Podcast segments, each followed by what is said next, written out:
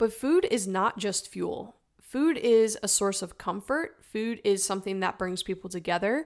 Food is a representation of culture, of ethnicity, of identity. And having that taken away from me has definitely been very eye opening. Welcome to the Mindset Diet, the show that will teach you how to stop getting in your own way and start losing weight, feeling better, and becoming the best version of yourself. My name is Iman. I'm a certified personal trainer and nutrition coach, and I run an online coaching business where my amazing team and I coach women through losing weight without restrictive dieting or excessive exercise. Alrighty, welcome back to another episode of the Mindset Diet. If you are a new listener, welcome to the show. Thank you so much for joining us. And if you are a returning listener, thank you so much for coming back to listen to me talk to you. so, this episode is going to be a little bit different than some of the ones that I've done in the past. It's going to be a little bit more personal. However, I think it's going to still be very helpful for you, and you're going to be able to apply a lot of what I'm saying to your own life and your own fitness journey. So I updated you all a little bit last week on how things were going kind of on my own health and fitness journey. I'm on not really a weight loss journey, but more of just like a health journey in general, which is kind of interesting because it's not something that I thought I would be getting involved with at this stage in my life. Um, you know, I've always pursued a certain body composition, I've always pursued strength in the gym, I've always pursued feeling good and looking good. However, I've had some complications come up that need my immediate attention. And so today, what I'm going to be doing, instead of going through sort of like an outline of things that I thought about that I think can help you with your mindset, I'm actually going to go through my life for the past few days. And I've written my outline for this podcast based off of that um, and some of the lessons and things I've learned just over these past few days. So I titled the episode, What the Most Restrictive Diet I Have Ever Done Has Taught Me, because I am currently on the most restrictive diet that I have ever done. So, Again, just to get you caught up to speed, in case you haven't listened to the previous episode or you don't follow me or anything like that, you might not know what's going on. So, I've had severe gut issues for about five or so years now uh, bloating, indigestion, just intolerance to certain foods, particularly foods that contain uh, gluten, so like wheat and things along those lines. And recently, my symptoms have gotten really bad. Um, I don't know how familiar you are with the gut brain connection, but there is a gut brain connection. There's a lot of new research on it that basically shows us how our gut health severely impacts our mental health. And so I've been dealing with a lot of anxiety and depression. And I was talking to my mom about this the other day, sort of just thinking out loud to her. And I was like, objectively, I have a really nice life. I work from home doing something that I absolutely love. I have an awesome roommate who I enjoy spending time with. I live in a very affluent area. Um, I have all of the resources financially that I could ever need um, and support from friends and family. And so I, I think to myself, you know, why do I get so depressed and so anxious all of the time. Like, this can't be normal. You know, I've been through traumatic events in the past, but it feels very extreme for my current life situation. So, to make a long story short, finally decided to hire somebody to help me with my gut health because I think it has a huge impact on my mental health. And also, it's just uncomfortable to be bloated and just feel gross all the time. So, one of the prerequisites to work with the coach that I hired was to get some of my blood work done. So, I went in a few weeks ago to LabCorp and got a very comprehensive blood work panel done. Uh, it wasn't just like, you know, vitamin D levels and cholesterol. It was like, you know, vitamin D, cholesterol, of course, were included, but also it was all of the sex hormones. So, you know, progesterone, estrogen, testosterone, and then it was the thyroid hormones. So, you know, free T3, T4, TSH, TPOs, which are going to play a key role in uh, some of the discoveries I made. So, keep listening to to hear about that. But anyways, I get this massive blood work panel done, finally get the results in, and I got them in at like 1 p.m., but I didn't end up seeing them until later at night. So I knew I couldn't message my coach when I got them.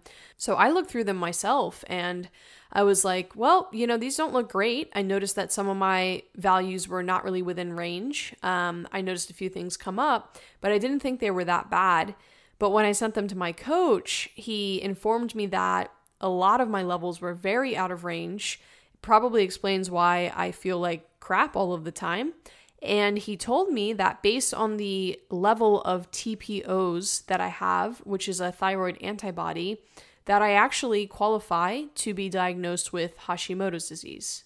Now, this guy that I'm working with is pretty blunt. He's awesome, very, very good at what he does, but very blunt. So basically, he read the reports and sent me a, a video, and he was like, "Well, you have Hashis. I didn't know if you know that, but you have Hashis." And I, I kind of chuckled because you know I'm not surprised um, that that came up it definitely explains a lot of the symptoms that I have. Gut problems and autoimmune conditions are very much linked. And so it's kind of like a chicken or the egg type situation where it's hard to determine whether gut problems lead to autoimmunity or vice versa. But basically, the amount of anxiety I've been you know, experiencing over the past few years, on top of the amount of pressure I put on myself and just the amount of overall stress in my body, led me to develop this autoimmune condition, and I didn't know until just recently. So, obviously, you know, hearing the diagnosis, I mean, I guess it's not a formal diagnosis. I didn't go see an endocrinologist or anything, but this guy is an expert with gut health and hormones and all that stuff. So, hearing him tell me that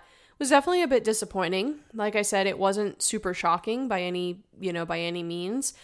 But it was a huge wake up call for me because for a really long time, I've just been pouring my entire life into my work and my relationship and pretty much nothing else. And clearly, that is not doing my body well.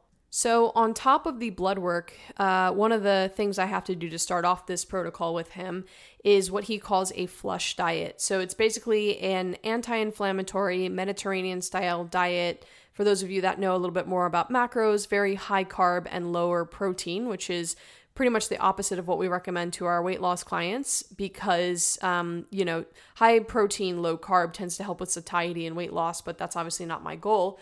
So it's high carb low protein to give my body a break from having to digest proteins. They're very difficult to digest. It's a lot of juices a lot of fruit, a lot of fish, which I'm not a fan of. Uh, so, you know, I'm basically eating nothing but salmon and cod, which has proven to be very challenging for me because I didn't really grow up eating those foods. And on top of all of this, I can't use onions or garlic because I have to use low FODMAP ingredients, and onions and garlic are high FODMAP ingredients. So, I've just been eating like bland, disgusting fish for the past five days, and it's certainly been a very challenging situation for me. In fact, I actually want to run you through this diet because it is wild, to say the least. Now, before I even talk about it, I am not recommending that you do this yourself. I am under close supervision while doing this, and this diet was written specifically for me, so please do not try to copy this. That being said, first things first in the morning 16 ounces of water, which isn't hard. I normally drink 40 right away, and two ounces of apple cider vinegar, which is challenging. Uh, on top of that, no caffeine. So definitely was dealing with the headaches, the you know irritability, just feeling super tired and cranky for the first few days. Uh, I think I'm getting past that now. Energy levels have been pretty stable throughout the day, so that was really good. So that's right in the morning. Uh, try to eat within about an hour of waking because I have to fit six meals into the day. So, six meals. Uh, the first one is this smoothie with a bunch of cherries, kale, which just does not belong in a smoothie, cucumber, which I have learned to eat on the side because putting that into a smoothie does not taste good apple juice, which does give it some uh, flavor and is really nice, and uh, chia seeds, I believe. And then last but not least, they have a protein powder with specific supplements in it, and uh, that is meant to clear out some of my detox pathways. Next up is my favorite meal of the day, the one that I look forward to, and that is two whole eggs, some cream of rice, and a little bit of pineapple juice. Following that is salmon and butternut squash. After that is a little snack of pecans, some bone broth, and some cherries. Meal five is that smoothie again with um, the ingredients are modified just a little bit. So I believe like there's less kale and cucumber and less and more cherries, I think actually. And then last but not least, my personal nemesis is cod and green beans. Uh, so it's funny because usually when I eat a meal, I look forward to the protein and, you know, have the veggie on the side. But in this situation, because I did not cook the cod well, did not season it well, um, I actually look forward to the green beans, which is really funny. All right, so now that I've caught you up to speed and I have given you some insight on what I'm doing, again, please do not try to copy this. I do want to now talk about how this is relevant for you. And I'm going to do that through the lens of exploring and I guess talking about what I have learned from this diet. So, like I said, this is a meal plan. Like, I have to eat these things every single day. It's not like, oh, we recommend you eat these. It is, you are eating these things. For the first two days, I was drinking two gallons of water a day. For the remaining 12, I will be drinking um, one gallon of water per day. Again, these supplements have some weird side effects because I am detoxing. So, there's a lot of toxins coming out um, of God knows where in my body. And so, you know, like I said, I felt very tired, very irritable, and it's just been it's just been wild.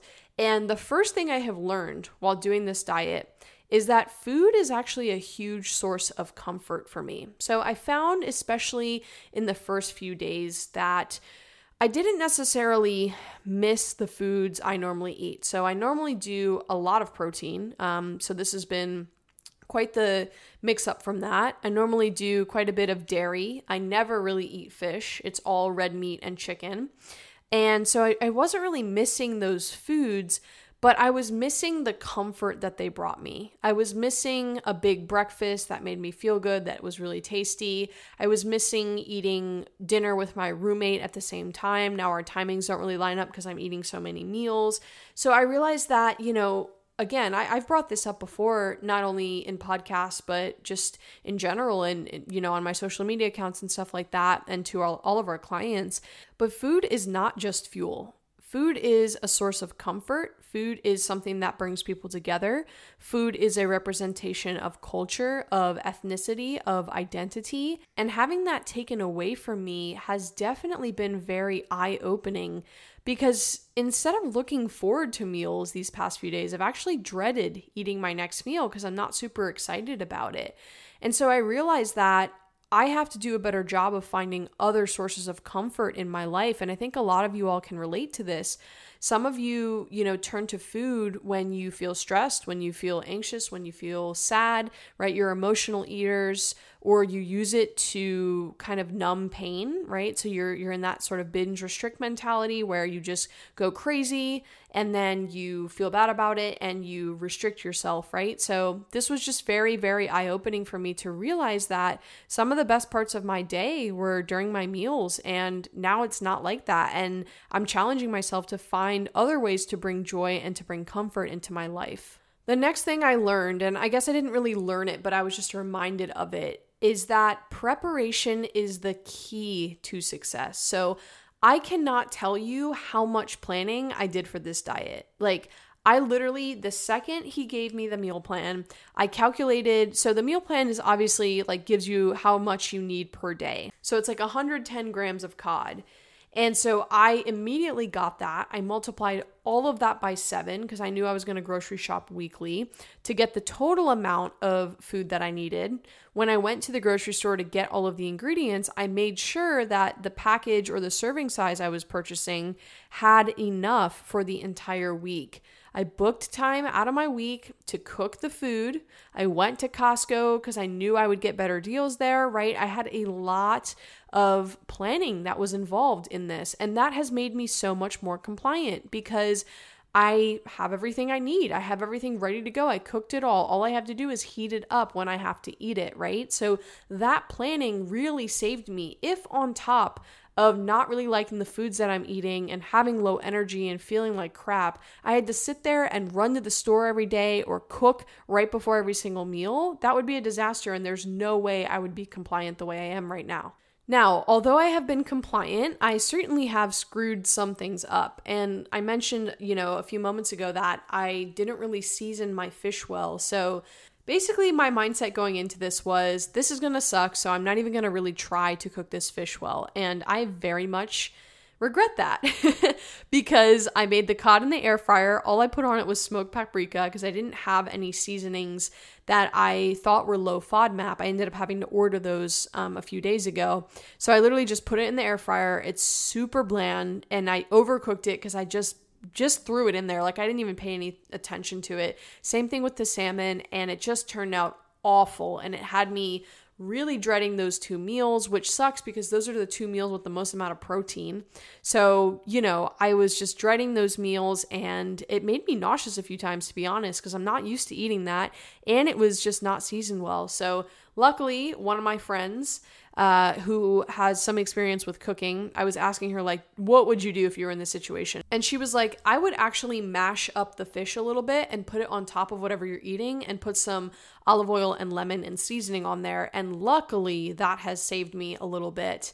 Um, because I can have olive oil. I can have, I got this low FODMAP seasoning from Amazon. So that has really helped. But I had to learn from that failure. I'm cooking another batch of that fish this evening and I will not be butchering it this time. Another thing I learned was that, you know, I went from eating three big meals a day to six small meals a day. And I had to learn how to separate meals properly and to work on timing. So the first few days, I hated those first few meals so much that I just had to like squeeze everything in in the in the last few hours. Today is the first day. I'm on day 4 by the way. That I feel like I don't have to squeeze everything in. So it took a little bit of trial and error, but I had to learn from those failures. Had I just told myself, well, this is just how it's going to be, you know, I would never learn and I would never make improvements and I would never make this easier for myself. That leads me perfectly to my next point, which is perspective is everything. So the first three days, I was miserable, super miserable. I mean, I was coming off of caffeine withdrawal. So I was really tired. I was feeling super low, super depressed. Again, I didn't have that source of comfort with my food. And so I was just like totally blown. Like there's no other way to say it.